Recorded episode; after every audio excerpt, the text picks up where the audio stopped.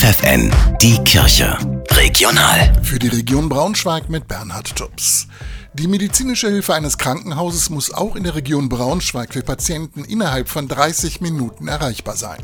Das garantiert die medizinische Grundversorgung. Pläne für ein neues Krankenhausgesetz schließen Geburtshilfe aber weiterhin davon aus.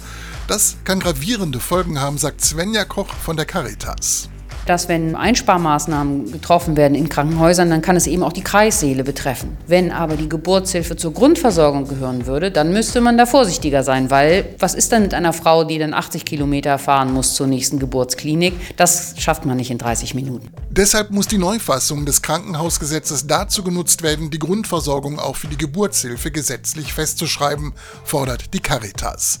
Der katholische Verband hat eine entsprechende Online-Petition gestartet, die bereits 17.000 Menschen unterschrieben haben. Die Sommerferien stehen vor der Tür, immer mehr Menschen nutzen die Zeit, um auf dem Jakobsweg zu pilgern. Doch dazu muss man gar nicht nach Spanien reisen, denn der Jakobsweg führt auch durch Braunschweig. Der Braunschweiger Jakobsweg ist ein historischer Pilgerweg, der auf dem mittelalterlichen Hellweg verlief, der heutigen Bundesstraße 1.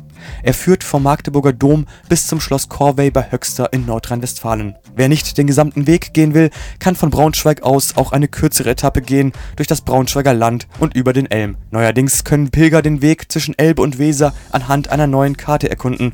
Dazu gehören auch Gedanken zum Pilgern. Gabriel Koos, FFN Kirchenredaktion.